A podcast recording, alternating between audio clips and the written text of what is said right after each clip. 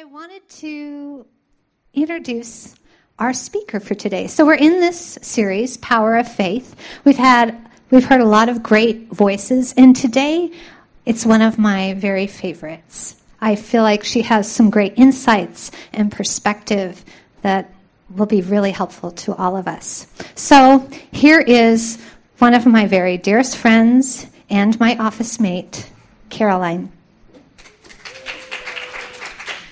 Thank you. Hi, everyone.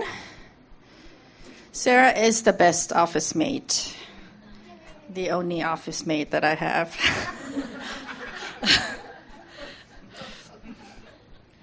Good to see you all. So, as Sarah shared, we're in the series called The Power of Faith.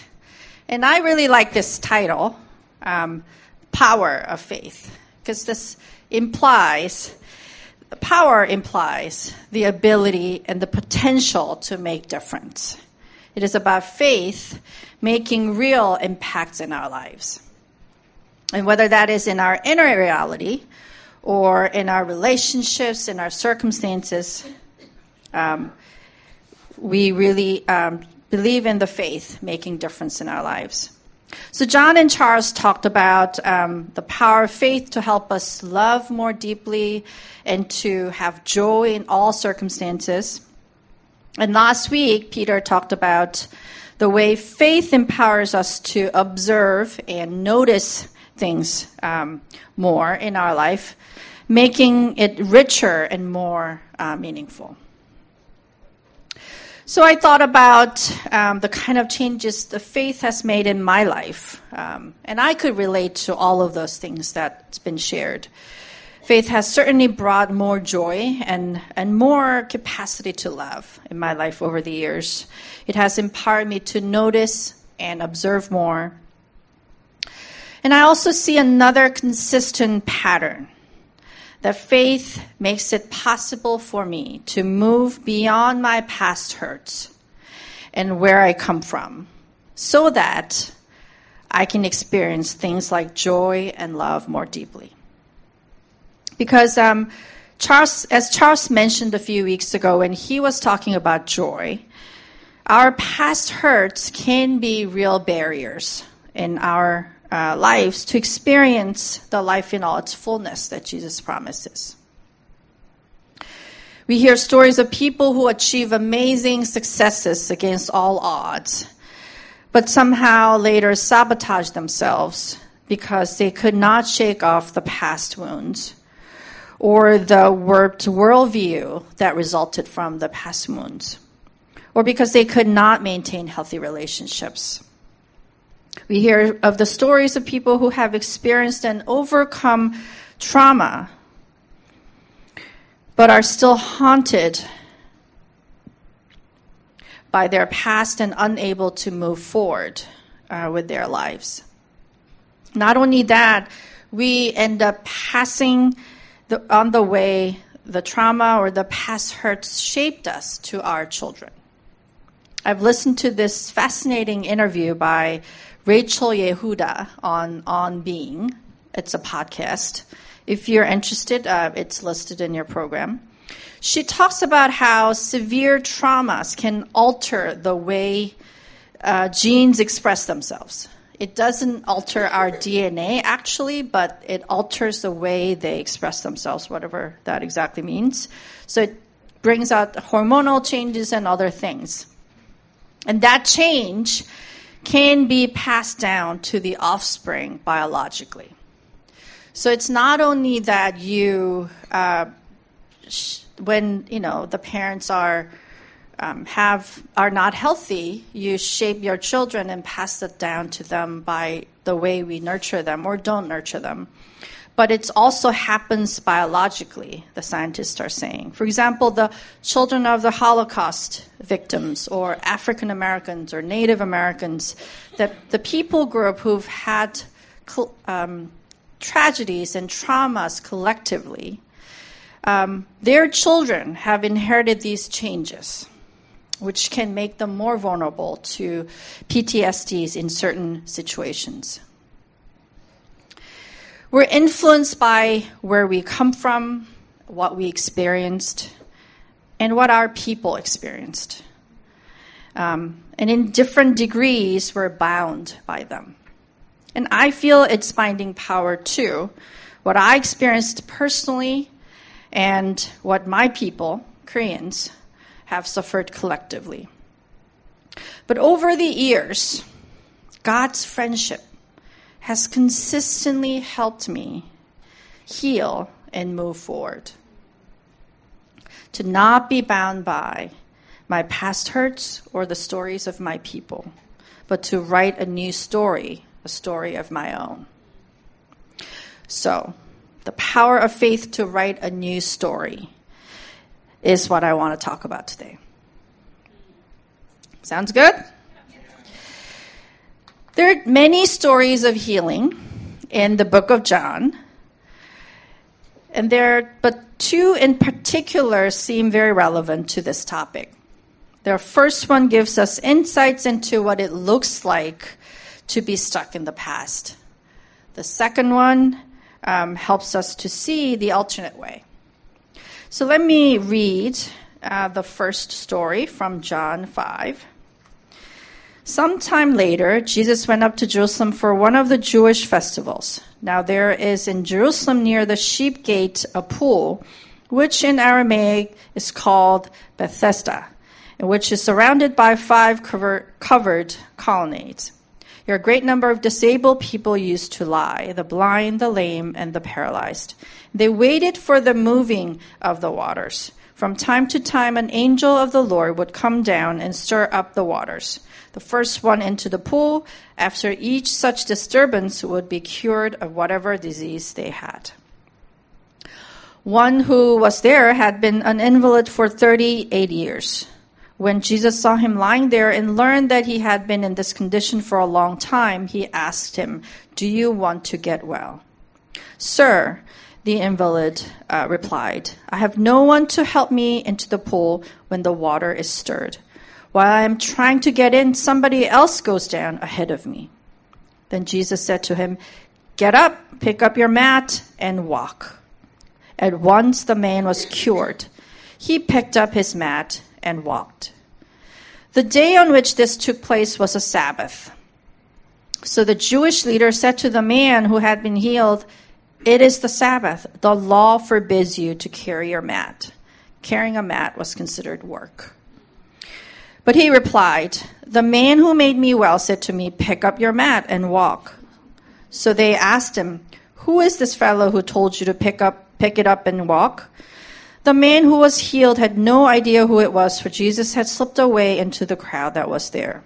Later Jesus found him at the temple and said to him, See, you're well again. Stop sinning, and something worse may happen to you. The man went away and told the Jewish leaders that it was Jesus who had made him well. So, because Jesus was doing these things on the Sabbath, the Jewish leaders began to persecute him. It's a very interesting information about the pool. I am not sure if that's it, it really worked, but certainly the people gathered there believed. But there's a, it's an unusual story. Um, it stands out among many healing stories of Jesus. Jesus heals this man who has been disabled for 38 years and didn't have much hope for getting better, which has to be an amazing thing Jesus has done for this guy. But then, at the end of the story, the man who was healed seemed to get Jesus in trouble on purpose. He reported Jesus to the religious authority, which led to persecution and ultimately to crucifixion. How did this happen? We find the clues in his own words. He said, when Jesus asked, uh, Do you want to get well? He says, I have no one to help me into the pool when the water is stirred. While I am trying to get in, somebody else goes down ahead of me. This comment shows how helpless and alone he felt. I have no one to help me. while I'm trying to get in. And also that the world is so unfair to him. It is as if he felt defensive for being sick and useless. And imagine this went on for 38 years. This is the story of his life in one line. On top of that, this was in the culture that believed that sickness is a sign of God's disfavor.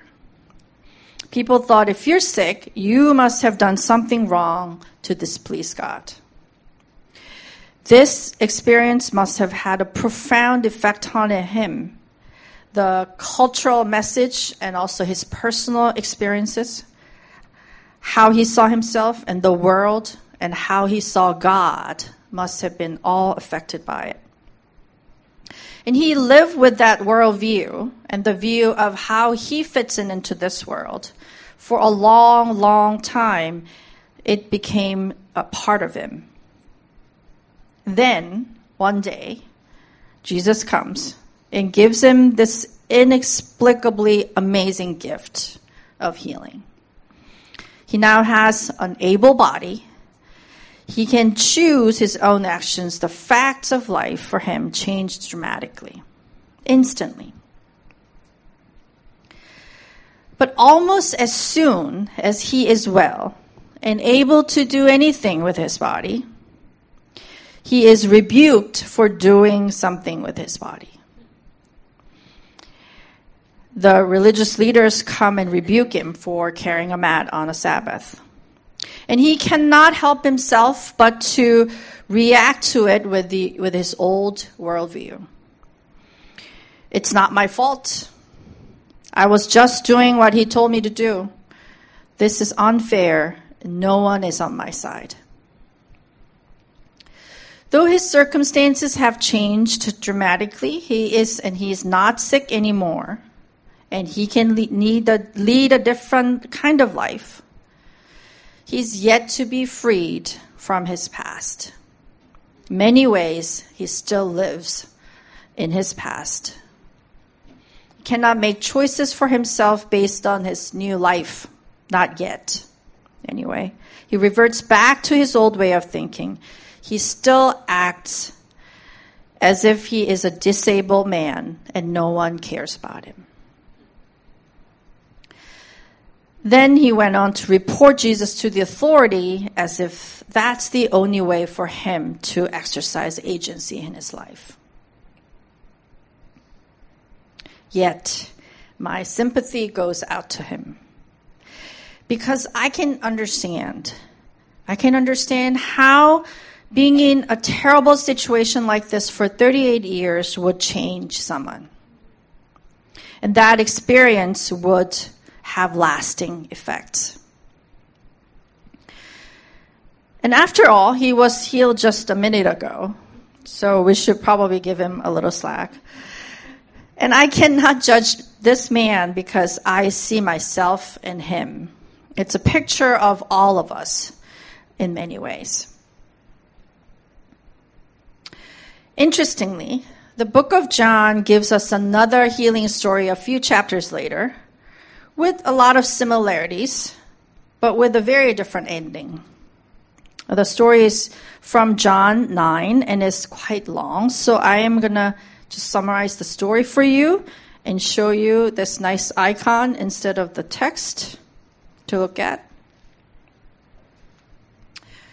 So, in this story, Jesus meets a man who was blind from birth. His disciples debate among themselves and ask Jesus whether this man's blindness is it caused by his own sin or his parents' sin. And Jesus says neither. And makes mud with his saliva and dirt and put it on the man's eyes, tell him to go wash it in a pool. And the man comes back seeing. His neighbors recognize the man who used to beg by the temple. They're all shocked that he can see now. Isn't this the same man? They all ask. The man tells them, I am the same man. The man people call Jesus healed me with mud. Now, the day Jesus healed this blind man was also a Sabbath.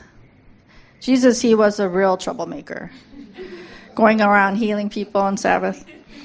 So the healed man now is brought before the religious leaders and questioned.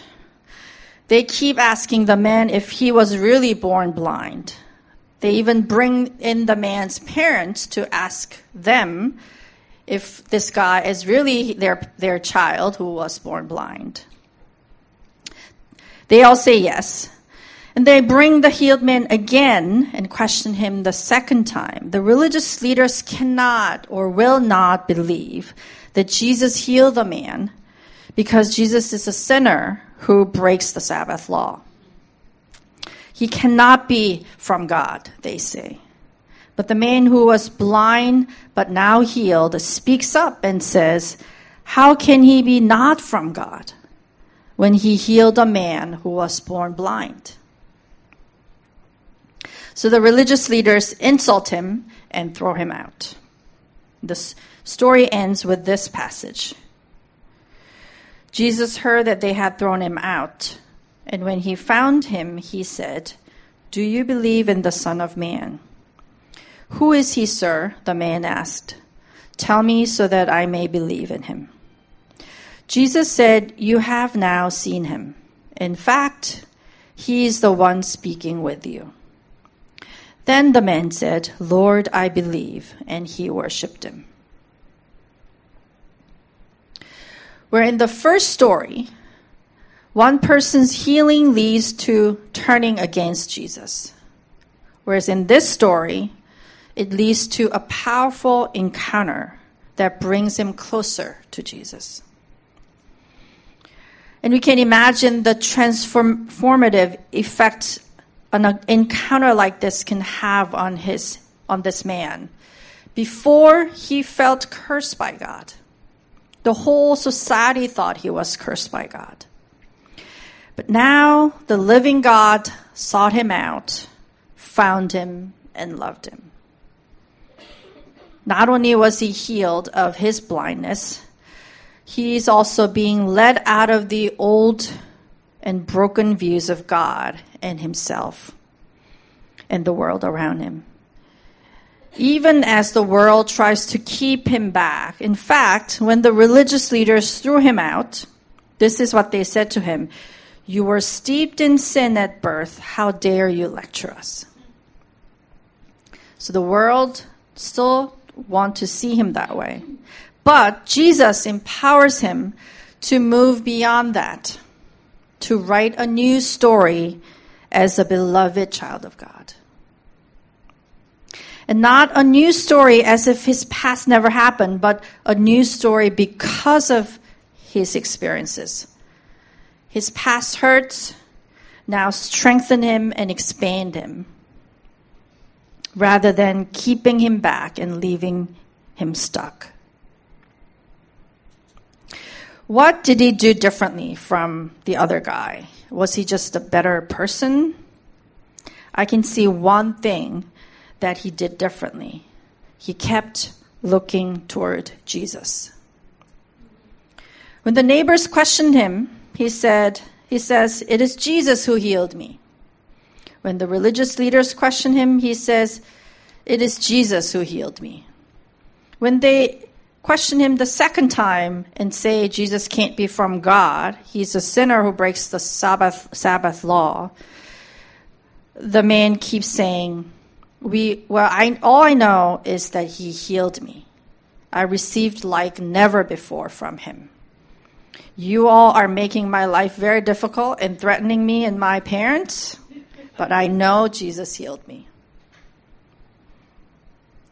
And as he keeps looking toward Jesus, he is healed not only physically, but also spiritually.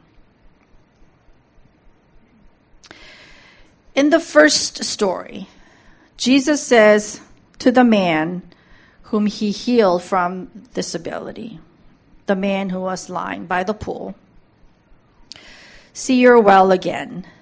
Stop sinning, or something worse may happen to you. It sounds harsh, like a rebuke from Jesus. but I think it's an invitation. Jesus is not saying sinning caused the illness and sinning will cause bad things. Jesus rejected that cause and effect relationship in the in the second story, if you remember. He says the illness is not because of something wrong they've done. But the Greek word for sin means missing the mark, like an arrow misses a target. I think it describes the universal human condition of losing touch with the source of light and life. We've lost our connections to God, so we don't even know where to aim. We don't know where the target is, so we repeatedly miss the mark. Sin is not about failing to do the right thing or doing a wrong thing, but about our alienation, separation from God, and from who we really are. And that's why we need Jesus, a God who is among us and who is one of us. So we can see him and orient ourselves so we can learn to recalibrate like the GPS does when we're lost. And when we keep looking at Him and keep turning toward Him as much as we can, we are continuously healed, guided, and found. We're able to truly follow light and write a new story. I've had the interactions like this with uh, Jesus about a year ago. So, growing up, I grew up in Korea. I've always had this persistent feeling that I didn't fit in. I didn't really belong. Everyone seemed different from me. I was often judged for being different in my personality, preferences, or background. In school, sometimes bullied for it. Um, and even my faith experiences were very solitary. I uh, had my first experience with God at a camp um, in high school um, among a group of strangers. Uh, so I decided to go to church. Um, but I never made friends. I decided that I'll go to church, sit for the service, and come home. So I never stayed, never talked to anyone picked the big church so I don't have to, you know, make any friends. Joined the Christian fellowship in college thinking, okay, maybe this is what I could do. And I felt so burdened, and they were kind of controlling, uh, burdened by the, the expectation of relationship that few months later I quit. See, the way I felt alone and different had become a way of life for me. So I didn't seek others out either. I had friends, but attachment and intimacy was hard. I tried to never need anything from others. And I did change. I changed over the years through many conversations with, with God. And being in a communities where I could heal and I can receive and I could trust.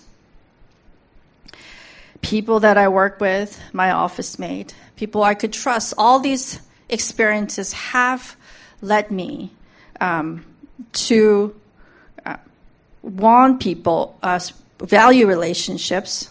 Learn to, I've learned to need others. And the power of connections has been my guiding light because I know what it like what it's like to not have it. But it is hard to shake off things completely. So when I um, feel insecure or when I feel, you know, it would come up, come to surface, like I don't really fit in, I don't belong. And it's it's hard, especially because when I live in this country where I didn't grow up in. So there is some truth that I am different. And there are times and instances that remind me that I'm different and others see me differently. So, about a year ago, um, I was having a hard time and some other things. Um, and I was having kind of a regular kind of crying out to God, conversations with Him about this sense of belonging or uh, do I belong? Why, when will I feel belong? And I went away to alone to rest and pray and just take some break. Um, and I went to this uh, place where there was this beautiful lake. It was early April. There was the, there were no leaves on the trees yet. So the, there was a beautiful lake, and there are all the, the wooded areas um, of trees that were all brown um, and bare. But among those trees, there was one tree that was green. That was it was evergreen, was slightly taller than all the other trees, and it was sticking out like a sore thumb. And I said to God, I kind of feel like that tree, you know, sometimes. And this thought from God sort of interest, um, came to me. It says, yes, it is different, but it's still there. It shares the same soil, the same climate with all these other trees. It belongs because it's there. It belongs because it belongs. It's, it's part of the whole. And this thought had this effect of breaking down the illusion I had about my own separateness from the world and from the people around me. I've questioned do I belong so many times, hoping God would somehow magically make it all well and make me feel like I belong. When I belonged all along and had to live like I do. And I had to just see that I'm here. And just the very fact that I'm here means I belong. And this made a subtle but very profound changes in my perspective and my approach in life. And I feel like I've never been the same. So, the power of faith to write a new story. Our Jesus' invitation to keep looking at him and being led and being uh, and guided to write that story of our own. I have some practical suggestions for you if this sounds attractive to you guys. The first one is spend time reflecting on how the past hurts have shaped your understanding of God and the world around you. Your life may have moved on. You're not living in the past anymore. But sometimes when we have powerful or traumatic experiences, they still keep us back. And it, it doesn't even have to be traumatic or um, some dramatic experience. It could be the way you were raised, or it could be a certain circumstances that you've been exposed to over a long period of time. They shape us, and they try to keep us there. Our mind still lives in the past, and we react to things as if our life hasn't changed. We make decisions as if we live in the same situations. Have you ever had the experience when you visit your parents over the summer?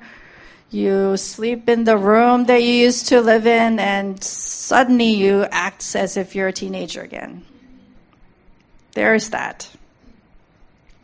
So take time to reflect and talk to Jesus about it. Tell him how you feel, what you think, with no filters. And then listen to Jesus if he has anything to say to you. In fact, let's take a couple of minutes right now so you guys can have a little moment with God. So let me give you two minutes.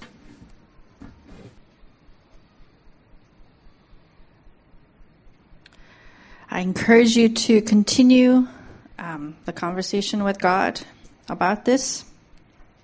My second suggestion is when your past hurts are triggered, recalibrate by looking toward Jesus. So by triggered, I mean these are the times when we're reminded of the feelings and the thoughts from the past. And they ve- feel very, very present. It is unpleasant when this happens, but it is also an opportunity for us to recalibrate our system. So, A, talk to Jesus, your, your feelings and thoughts without filters. That's what I mean by looking toward Jesus. Interact with him. Tell him how you feel, what you're thinking. Don't hold back. Don't try to be reasonable. You're completely and perfectly safe from his judgment because he will not judge you. You're hurting, he is there for you. Regardless of what happened, or how it happened, you need His help, and He's there to give it to you. And then, after share your feelings and thoughts, try to listen to His small voice. Listen to the small voice of Jesus through your thoughts, impressions, sometimes dreams just different way to think about it.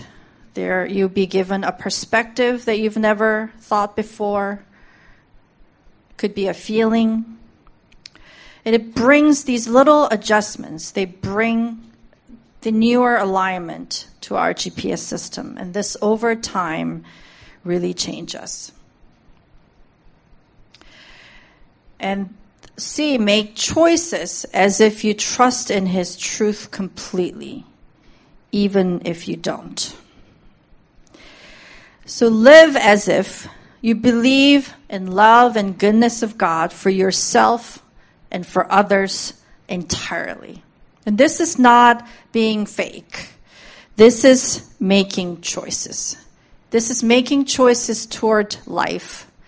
This is making choices to live in God's reality rather than in a space of alienation. And my last and third uh, suggestion is rinse and repeat. Because it takes time, and there will be many, many times that we will be triggered by our past, past wounds. And you may feel impatient at times that you're still dealing with this whatever that it is that you're dealing with. I often feel that way. Periodically, I would go into season that makes me think, wow, I am even more messed up than I thought I was. And things surface again, and you go through another layer of recalibration. But we're not doing the same thing. We are going deeper. If we keep looking at Jesus, keep talking to him and hearing from him, then before we know it, we will find ourselves different people. Not because we just become better at doing the right thing, but because the way we see and understand the world will be transformed by the truth of God's love. And before we know it, we will have started writing that new story of our own, the new story that can come because of our experiences and because of Jesus' guidance for us. Let me pray. Jesus, we thank you for being here. Thank you for always being present, always guiding us, always comforting us and healing us. And I pray that you would bless the times that we spend with you when we speak to you and, and, and talk to you. I pray that you would come really close to us. You would speak to us in ways that we don't un- we can't understand and we can hear, even when even if we have no idea what that means to hear from you. I pray that you would um, be that um, guiding light that we can walk toward, that we will start to find that connection back to you. And thank you for uh, the stories that we will be writing. In Jesus' name, amen.